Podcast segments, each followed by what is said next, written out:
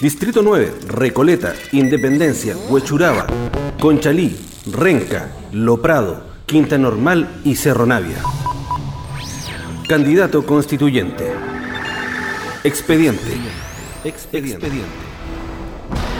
¿Cuál es tu nombre? Rodrigo Alejandro Logan Soto. ¿Cuándo llegaste a Recoleta? En el terremoto de 1985 nos vinimos a mi amada comuna de Recoleta. ¿Dónde estudiaste en la básica? Estudió en un colegio público en su enseñanza básica en la Escuela Liceo Avenida Recoleta, que es Recoleta con Zapatos. ¿Y tu enseñanza media? A45, José Victorino Las Tarras, donde recibió una muy buena educación. Llegaste a la universidad. ¿Y qué estudiaste? Llega a estudiar a la Universidad de Chile, a la Escuela de Derecho, también educación pública, y luego estudia en la Escuela de Ingeniería de la Universidad de Chile para poder estudiar economía. ¿Qué oficios tuviste para costear tus estudios? Bueno, Rodrigo Logan, para poder pagarse la universidad, trabajó en el terminal pesquero fileteando pescado y trabajó también eh, en un mini market, además de barrer calle, cortar el pasto, cargando papa. ¿Qué te gusta? Soy bueno para jugar a la pelota, me gustan los asados, me gusta bailar salsa.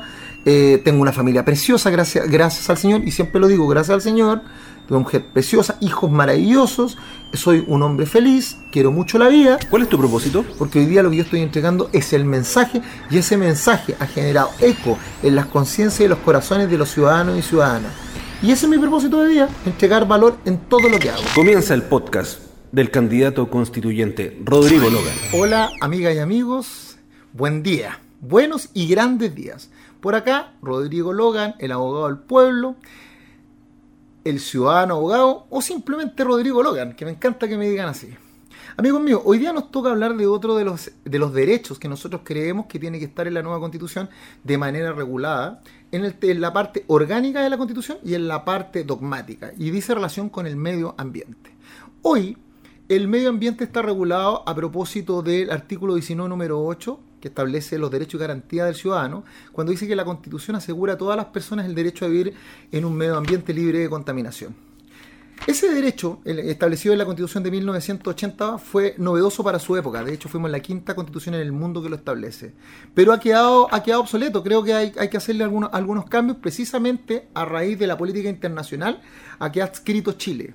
¿Y por qué? Porque hoy día, a juicio mío, y no solamente de, mío, sino que de la, a nivel internacional, el medio ambiente no solamente dice relación con el aspecto ecológico, que es a lo que se refiere este artículo, cuando habla del de la garantía de vivir en un medio ambiente libre de contaminación, se refiere a la parte ecológica, sino que también los tratados internacionales suscritos por Chile a propósito de el convenio de Río, el convenio de París y eventualmente el convenio de Escazú, que nunca, nunca Chile lo ratificó, pero Chile fue uno de los precursores junto con Panamá, establecen de que la variable medio ambiente dice relación con el ambiente, por tanto incluye no solamente la variable ecológica, sino que la variable social, cultural y económica. Esas cuatro son las variables que se considera medio ambiente. Y eso es lo que hoy día tiene que decir la Constitución. Si, lo, si así fuese, nosotros hoy día podríamos, por ejemplo, entender el, por, el respeto a los pueblos originarios y a su cosmocultura a través de la variable cultural. Podríamos entender la inclusión de las artes y las culturas como un derecho de los seres humanos, tan necesario hoy día, por cierto, para el tema de la salud mental de la población, de los ciudadanos. Lo podríamos entender dentro de la variable cultural. El respeto a la superación de la pobreza a través de planes, políticas y programas financiados por el Estado en materia económica. El tema de la superación de la pobreza y las desigualdades a propósito, por ejemplo, de la redistribución de los ingresos en los impuestos dentro de la variable social y muchas más. Recuerden, el concepto, el- el lenguaje genera realidades, los conceptos también. Entonces nosotros queremos establecerlo en la parte dogmática, pero que también se haga efectivo en la parte orgánica.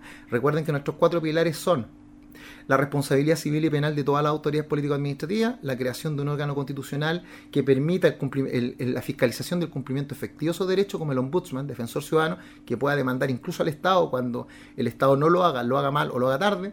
El tercero, la participación real, efectiva y vinculante de la ciudadanía en las políticas públicas. Y la cuarta es la parte conceptual.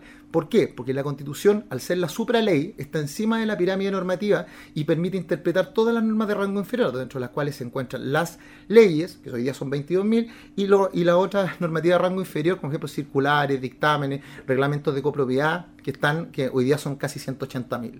Entonces, desde esa manera y además con principios como el principio de coordinación general del organismo del Estado, el principio de finalidad última del Estado, el principio de, que el Estado propenda el bien común y su finalidad última es generar un, cumplimiento efectivo de los derechos desde la mirada del ciudadano, que la familia es el núcleo fundamental de la sociedad y otros el que protege la vida del que está por nacer. Y dentro de todos esos conceptos entendidos desde el punto de vista orgánico y en protección de los derechos de los ciudadanos, nosotros creemos que el medio ambiente estaría bien custodiado. Pues bien amigos, recuerden, ya no se trata de elegir uno más constituyente, de hecho esto no es una elección, sino que yo lo llamo a la reflexión, porque hoy día, insisto, ya no se trata de elegir uno más constituyente, se trata de que todos los ciudadanos hagamos un Chile bien diferente, respetando la diversidad y mirándonos como iguales, ¿ya? Y devolver el poder a la gente. Amigos míos, los quiero, amigas y amigos, los quiero muchísimo y los veo en el próximo capítulo.